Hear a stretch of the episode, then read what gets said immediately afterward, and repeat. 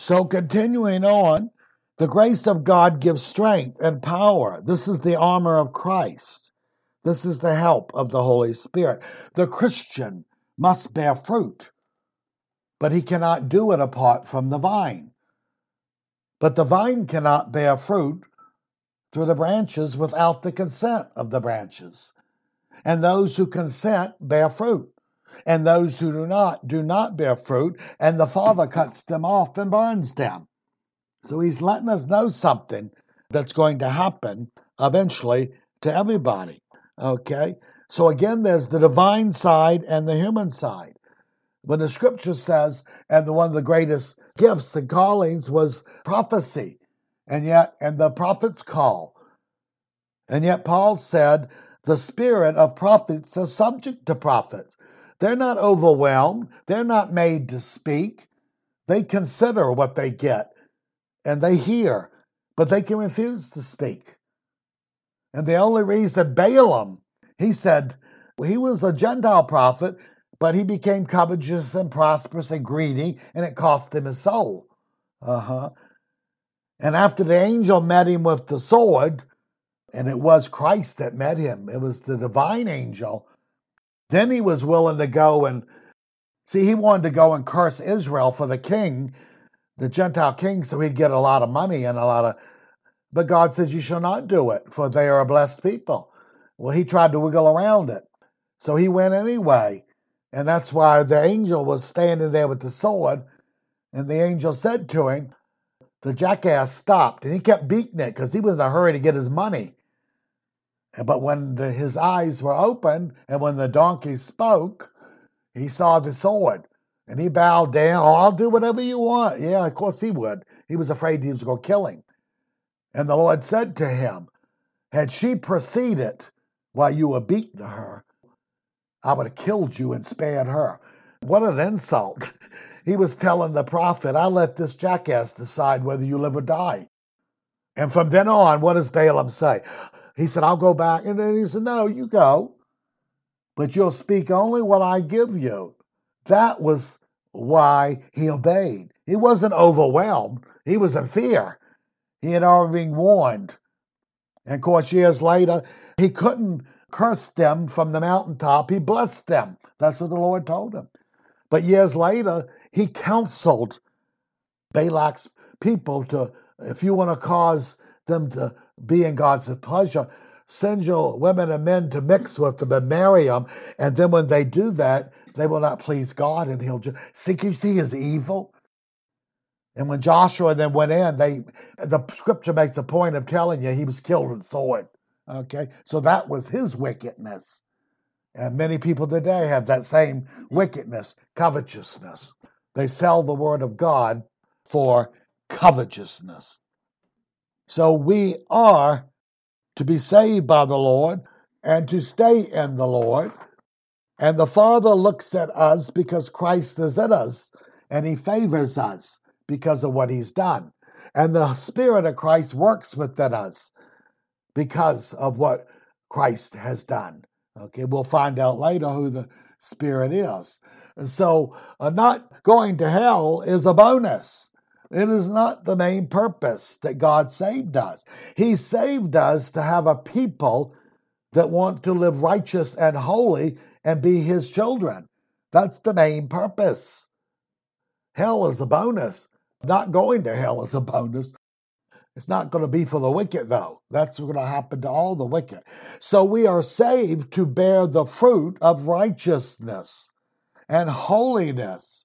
And this is talking about practical. And Hebrews says, For without that kind of holiness, no man shall see the Lord. It means he'll not make it to heaven. So we may have the righteousness of Christ in us, but if it's not working out of us as spiritual work, and that's what holiness is, it's of no avail. And that's why Hebrews says the Lord chastens and Christians that are slow to conform or they keep rebelling in error, he starts to deal with them stricter. The Bible says if we judge ourselves, Paul said, we won't be judged of the Lord. And sometimes he takes strong matters into hand sickness, affliction, different kinds, uh, not because we're in Christ, because we're sinning. And he said, It's grievous and painful. But he said, But it leads to the fruit of righteousness, to those who've been exercised. So that rod, it has two purposes mainly. When God severely punishes, it drives a person to the Lord, causes them to stop the sin that he's displeased with, what drives him out of the kingdom, and that's God's intention. He that is often reproved and stiffens his neck, it means he doesn't conform to correction, he will be cut off and that without hope. He'll be cut off. So he starts this kind of chastening. He'd prefer that we judge ourselves and correct through confession and repentance and make it right whatever we done wrong. But then he goes to the next stage. And if that doesn't work, it leads to the person's being cut off from the vine. Okay? That's the persistent rebellion. Okay? So he wants holiness. See, people talk about their place, their righteousness in Christ. It means nothing if there's not holiness in this life. So again, he says, What do you call me Lord? If you don't obey me. He expects that. So people who think they have a license to sin and they're getting away with something, they're not. They're bastards spiritually. They think they're a child of God, but they're not. And they live like Job says, and their way is smooth sometimes, the wicked. And nothing seems to bother them. You know why? Because the Lord is not chastening them. He's given up on them, basically, and he can wait till judgment day. It's the ones that he corrects and judges that he's given hope to. And the excessive wicked, he'll judge them in his proper time. They don't always get it here, but they're going to get it in hell. And everything they've done, they're going to answer for. They're storing up wrath for the day of judgment. David said, The righteous are afflicted all day long. It means we are disciplined and corrected on certain things. And sometimes we find it grievous. But the purpose is holiness. There must be holiness, righteous living outwardly. And that's why John said, if you know Christ is righteous, then you be righteous. And he says, and if you don't, you're a child of the devil. He doesn't mince theology with people when they were born again and when they're not, or if they're in Christ. He said, if you work righteousness, you're righteous. And if you don't, you're wicked makes it very plain the outward fruit, not the inward. It has to be manifested. Okay? So in the church, the living church, the relationship uh, with God, the gates of hell will never come against it because the Lord will always have a people. Even when he cuts the time short, it'll be as Noah's time and Lot, very few saved. Well, only two people were saved Noah and Lot. The other ones got in, the family, because they obeyed their father. But they weren't the ones found righteous. It was Noah and Lot. And when it gets that dark, uh, the Lord has promised. He said he'd cut the time short, or the very elect, the very Christian, could not be saved. See, he goes into effect what Paul said in Corinthians. He will not allow you to be tempted above your able, will make it a way escape. That's the promise he gives the one of the church of Philadelphia. You've endured. You've already endured, he said. So I will keep you from that great hour. See, that's the consequences of being faithful in little. But if you're not, as the scripture said, if you run with the footmen and they wore you out, how shall you run against the chariots? What the Lord is saying is if you can't do single combat, and you're weak, how are you going to handle a chariot and horses and stuff? You're not going to be able to. Okay? The individual branches can stay in Christ or they can fall away. And we are told in our time there will be a falling away from the church, not the denomination. That's not the church. There's only one church. And where two or three Christians gather to pray is church. Okay? So the individual branches can stay with the Lord or they can be cut off from this church. And we're in a dark time now. And so the predestined ones, And the elected ones are those who elected to stay. Two thirds of the angels did not fall when one third of them went with Lucifer. And they're called the elect angels. They elected to stay. Not the words like we think. People twist the words and the meanings today of election and predestination. Does it mean some of the words we make it mean? We need to go back to original and see what he's talking about. Uh-huh. So God will have himself a people, maybe few, but he'll have them. And his plans are in effect. And the ship is going into the haven.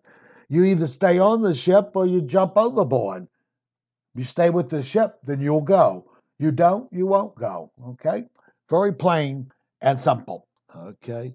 The trains go into a certain city. You stay on it, you'll get there. You jump on the train, uh, you won't get there. Okay? So we're seeing, okay, coming back, verse 4. What does it say? Knowing, brother, beloved of God, his election of you, or his some say choice, but that's what it means. Even Peter in his epistle says you are the elect. And he said, and here's how you prove your election. And he talks about all these righteous things, the way you live. He's implying if you don't live this way, you're not elected. He makes it very plain. And he said, make your election sure. Live righteously, obey the Lord, follow him, bear fruit. He said, that's how you make your election sure. James was saying the same thing. Show me something to prove that you got it. Lip service ain't going to do it, okay? So, with the election or the choosing is God's church and kingdom, He has His plans and they're going into effect. And people can get on or not get on. Now, when he was referring to the Gentiles that were being chosen now instead of the Jews, he'd cut most of the Jews off and he was grafting the wild olive tree. He still had the root and the trunk of the old because all of them hadn't forsaken the Lord. A remnant stayed, okay? They were the apostles. And Jews in the first six or eight years were all Jews. And he tells the Gentiles in Romans he said, They've forfeited being chosen. He's cast them aside, and he's chosen you now. Uh huh. And then he says something very interesting to it. You are now the chosen priesthood. Uh huh. But he also said, if you don't abide and remain in his goodness, you will be cut off also. Who's he talking to? The Gentile Christians. He's saying branches will be cut off. And he said they can be grafted in again if they turn to the Lord again. So he's talking about individuals. He said, but fear, have proper reverence, then you better abide in his goodness. So if you think you have a license to sin and you can live as you please, you're not abiding in his goodness. You're going to be disappointed at the day of judgment. When you say, Lord, Lord, you're going to find yourself cursed, okay? That's what we need to remind ourselves. But it's worth going to what we just quoted Romans 11, verse 21 and 22. For if God did not spare the natural branches, the Jews, and they were in covenant, he may not spare you either. Actual translation, he can, some say is will not, okay, not may, but will not spare you either. Therefore, consider the goodness and severity of God, the harshness. Okay? On those who fell, harshness, judgment. He cast them aside. Okay? But toward you, goodness. Okay? Goodness of God, His grace, and you're responding properly. If you continue in His goodness. Uh huh. If you don't continue in the faith and grace, you don't continue in the fear of the Lord, you will be cut off. Very simple. Uh-huh. Otherwise, you also will be cut off. So up here, where he may say he may not spare you, here he says he will not spare you. Uh-huh. If you live a certain way, you'll get the same thing they got. He cut the most of the branches off. Most of the new branches of the church were Gentiles. But like we say, the apostles and disciples were Jews. He didn't uh, reject all of them. They were the elect. They chose to stay with them and accept the Lord and follow him. So the covenants still belong. And whatever covenants were made to them now apply to the body of Christ. We are the royal priesthood. We had a special standing. Jews are not, unless they come to the Lord. Same way we come. Okay? And so, like uh, the other scripture, and if they do not continue in unbelief, they will be grafted in, for God is able to do it. So when Paul went and preached three Sabbaths when he went to the Gentiles in various cities, he got converts. And some of them, they weren't cut off because they didn't know what was going on in Jerusalem. So they were, some of them were righteous Jews. They were still righteous according to the law, like Paul was until he was enlightened.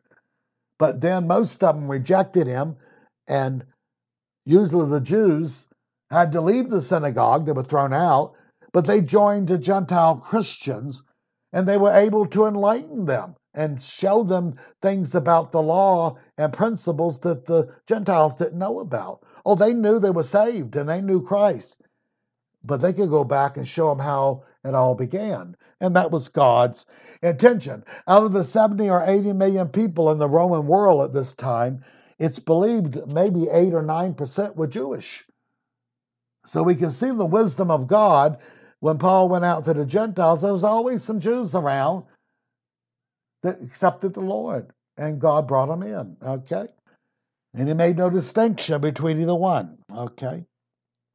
Uh, so again, we say the branch decides will he stay with the Lord or will he not?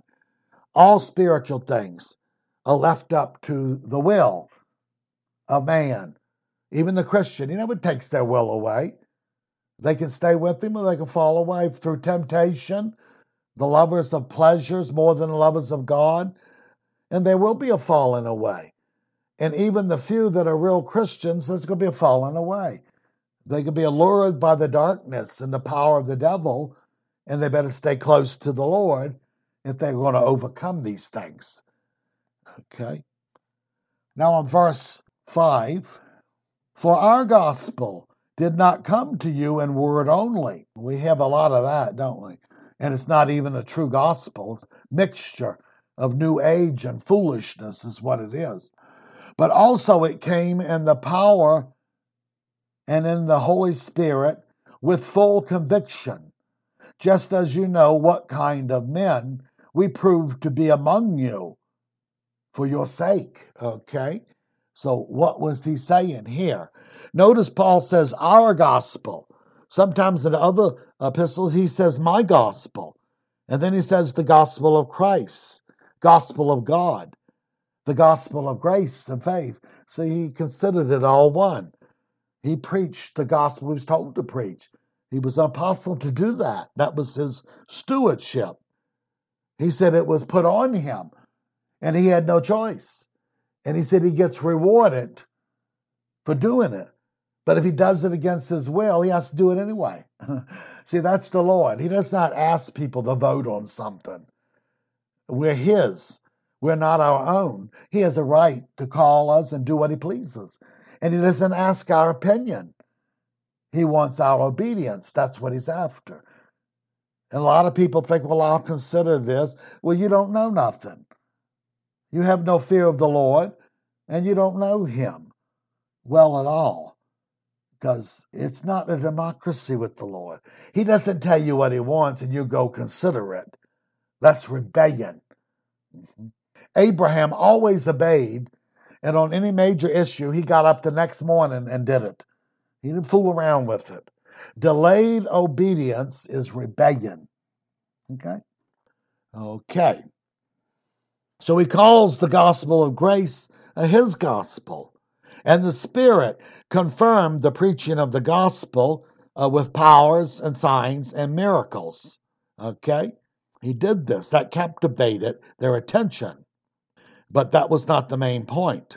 A miracle never saves anyone. A healing never keeps anyone. A, a person can be healed and still end up in hell one day. He can have a miracle and see the Lord and still end up in hell. Uh huh. Children of Israel found that out. God did the greatest miracles ever done to any nation, and they didn't get into the kingdom. They were still rebellious. And he said, You will not. I swear in my anger, you'll not get in. And he let that whole generation die off.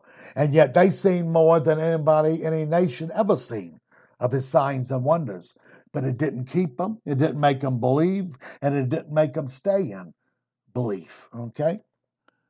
So, so the Spirit confirmed the word with this. But the main thing is, you'll see, the conviction. The Holy Spirit, this signs and wonders and preaching came with conviction. Why did it come with conviction? Because no one is saved without conviction. That's the greatest miracle. He regenerates and he indwells a person. That's what it means to be born again. That's what it means to be regenerated. He abides in us then as a temple. We become his temple. Uh-huh. uh-huh. But conviction, he convinces the person that they are a sinner and they have a need of a savior. Many people never fall into that, and their Christianity can be questioned because of their lifestyle. Often they think, well, I'm not that bad.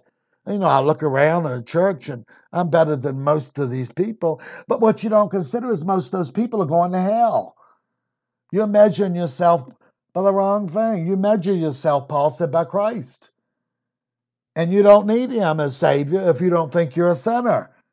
So conviction is to convince you. And it makes you aware of your sin. That maybe you weren't that aware of it. It disturbs you. And it puts the question to your conscience, what do I do? And then the message is, have a Savior for you. You repent. You turn your back on the world the self life, and you come to Christ. Uh-huh. And so he becomes your righteousness. So that's what conviction does. And a person uh, really not saved without conviction of the Holy Spirit. He convinces them.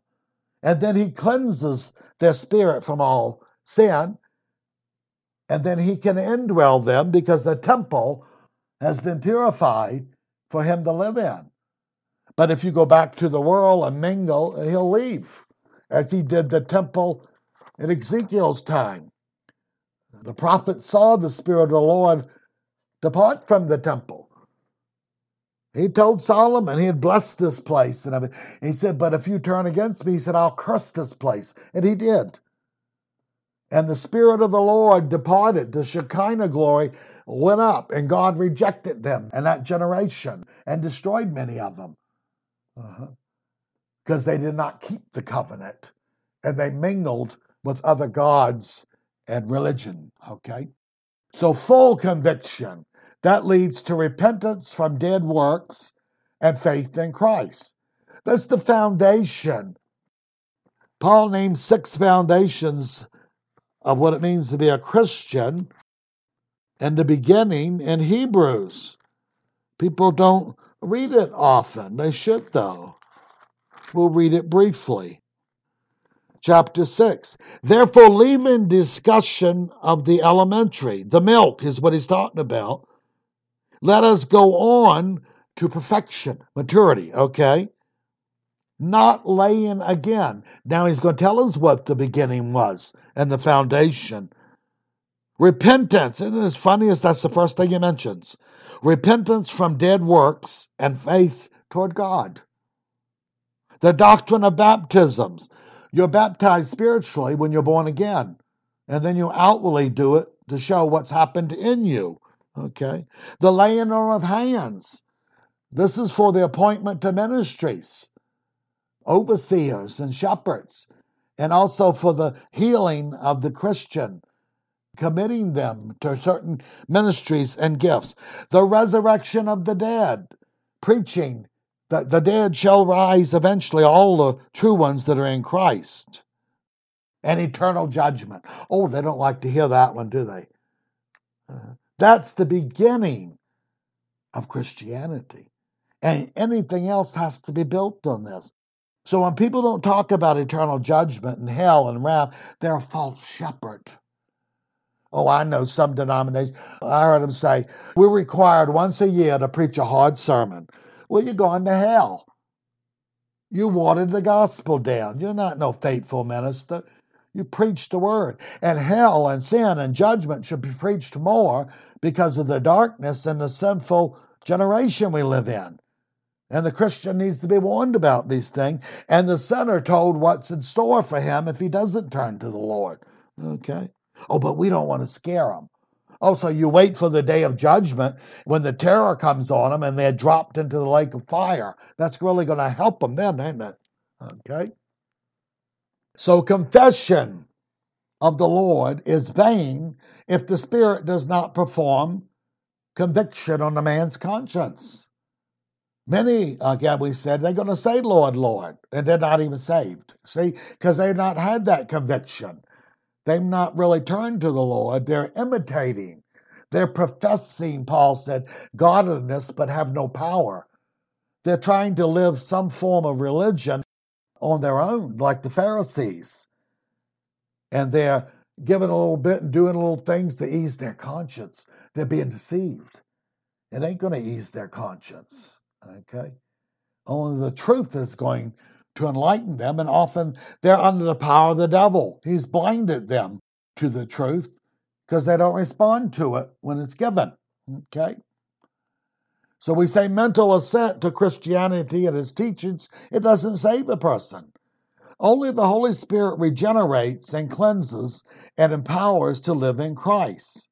Doing the will of God takes the Spirit's help. It's not done on our own, and it's not all God. And I hate to see people, oh, well, it's all God. Yeah, I think you're a fool. You're an arrogant fool. You have a false humility. Every gift and ministry, it said they did it. But then it said, with the Spirit. Bible said even they they spoke in tongues. There was a he said, but the Spirit gave utterance. Uh-huh. So he was joined to it. And the prophets, they could prophesy. And they didn't have to prophesy, they could refuse to do it. And then it answered to God's punishment. But they weren't overwhelmed and made to do something like a parent. Uh-huh. All the ministries and gifts and relationship according to man's will. He can will to yield to the new man, or he can yield to the old man. And his new man's been given the power to override if he chooses. So he can yield or he cannot yield. The will is always. And that's why God holds them responsible. And that's why most of the uh, epistles warn and instruct and admonish and tell us to do something as a Christian. Don't do this, do that. See, we have the ability to not to do it. We're told to put on the armor of Christ. Well, we don't have to, and then we'll be defeated. We're told to flee from certain sins like fornication. Well, if you sit there and entertain, your lust gets stirred up, uh, you're going to be overpowered. See, he warns them. See, the will has a lot to do with it. He doesn't ever alter that. He never alters that. They still, he strengthens the will. He has the new man, but the will can choose to disobey sin and the old man, and the Lord will give it grace and help. But if he does not exercise his will in the matter, he doesn't get any help from God. Okay? So there's a lot of misunderstanding of what Christianity is and what's involved in it. If you don't do things by your will, you're not a Christian. Oh, I know they quote the scripture, the eternal security, false shepherds. They go to John and they misquote it. Being born again is not by the will of man. well, that's true from God's standpoint. Not from man's standpoint, it is man's will. You cannot repent or confess unless you will to. God doesn't repent for no one. He doesn't believe for no one. He helps them in the matter. But what it meant was it wasn't by the will of man, was it was the plan of salvation. God originated it. He didn't ask for man's instruction. It was by his will, but he required men. The first thing out of Jesus' mouth when he came down from being tempted by the devil and overcoming him, repent. That was the first word. For the kingdom of heaven is at hand. And he always said, repent and believe. He rarely used the word confess and believe by itself. Today they want to use that because they they don't have to. He accepts you just like you are. No, he doesn't. If you're a thief and you don't stop stealing, he don't accept you. You have to come expecting and planning to turn your back on it. And if you don't, your confession ain't going to mean too much. You're not going to last long, even if you came to the Lord as a baby. You'll eventually be cut off. And God doesn't pester people for years. People say, oh, he's the hound of heaven, and you don't find that in Scripture. Even Paul said, you warn a heretic two or three times, and you have nothing to do with them. Jesus said about the Pharisees, leave them alone. If the blind lead the blind, they both fall into the ditch. And we know what the ditch is. Uh-huh. So we need to understand that. Paul went to churches and preached, and when the Jews' synagogues rejected him, he shook the dust off his feet and said, You prove yourself unworthy of the kingdom. So, so much for God hounding people for years. No, he lets them live. That's part of his grace. He doesn't judge people immediately, he stores up their wrath. But during that time, they can consider, and their conscience can bother them, and they can start to come to the Lord, and He'll help them. Uh-huh. God is not saving people to keep them out of hell. That's the basis thing. It's mainly that He'll have a people for Himself. That's a bonus that goes along with it. Uh-huh. Keeps us out of hell. The wicked have no promise.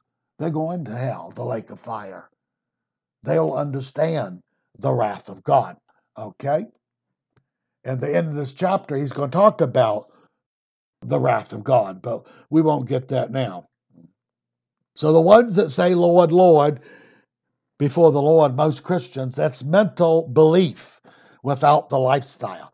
That would be what James said. They have faith, but he said they have no works. It's vain. And as we say, Paul said, if you don't obey righteousness, you're wicked.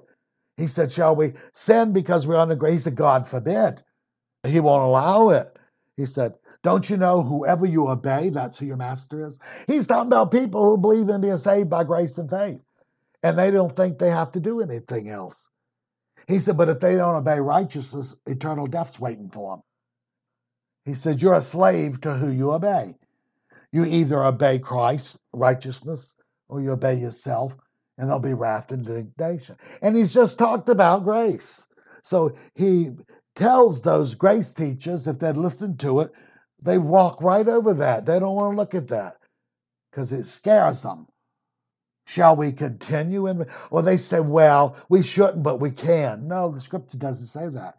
It says, if you obey unrighteousness, that means you don't follow the Lord and you live your own life and you practice sinning, gross sinning. He said, death is waiting for you. Eternal death. He ain't talking about physical death. He says, I want you to know this. And that's why he said a couple of times, Know this, he said, don't let no one deceive you. If you live this way, you will not inherit the kingdom of God. Paul makes it very plain. And yet, Peter said they twist his teaching. They're still doing it. The one saved, always saved. The ultra Calvinist, they think they have a license to sin. And many of them, God ain't going to lighten them. They love the sins and play, but they're afraid of judgment. Of course they are. And when the Lord returns, they'll be terrorized and run to the hills and caves to hide from the wrath of the Lamb. Because when he comes back, he's coming as king and judge. There'll be no mercy. He's not coming. He's coming with his own, and he's coming to judge the world and pour out his wrath. So people don't like to see that side of the. It's called the wrath of the Lamb well, not many people see. They would. He's the lion of the tribe of Judah. You would sort of think he would say he's coming as the lion. No. So it means he is the lamb. He was the savior. But at a certain time, he stops. He lays down his intercessory ministry that he's doing now. He stands intercessing as the mediator between God and man bodily, and he will still do that until he returns. But then he will not be the mediator, he will be the judge and the king. He's not coming, Hebrews says, with salvation. Okay? His patience, his timing has come to an end. But he will tell those kind of Christians, you're workers of lawlessness. See, he never challenges their believing. Depart from me to what? Everlasting punishment. And now, see, most of these people think they're Christians. Well, we've got 2 billion people out of 8 billion people in the world that think they're Christians. Very few of them are, okay? They did not bear fruit. They did not obey him as Lord. Yet mentally, they believed he was the Son of God and he died on the cross. That's wonderful. Well, the devils watched this. They knew what was going on. They believe that, but they don't serve him as Lord, okay? And they know they can't repent. Their nature has been so corrupted. When God took his holiness out of the angels, what did Jesus tell the people? He said, I saw Satan, Lucifer, I saw the devil fall from heaven like lightning. Once God decided to judge, it was in a split second. And in that time, anything of good and holiness was removed from them. They're impossible to repent. They have no concept of it. Their wisdom was corrupted like the devil's is. They are what they are, and they're fixed in that situation. So again, we see too in the latter part here, just as you know what kind of men. We not only preached the gospel and confirmed the gospel, uh, we lived it, we preached it. Uh, we were holy and just and loving among you people when we came to give you the gospel. The Jews were not loving among Gentiles like that. They were actually, even in Israel, they despised the Gentile world. They wanted God to destroy them all. They were so self righteous and deceived. And that's why God got tired of them. They misrepresented who he was. Let's go ahead and close now. Lord, give us wisdom, give us understanding how to apply your word in our daily life and under our own providences and life and our duties to the Lord. In Jesus' name, amen.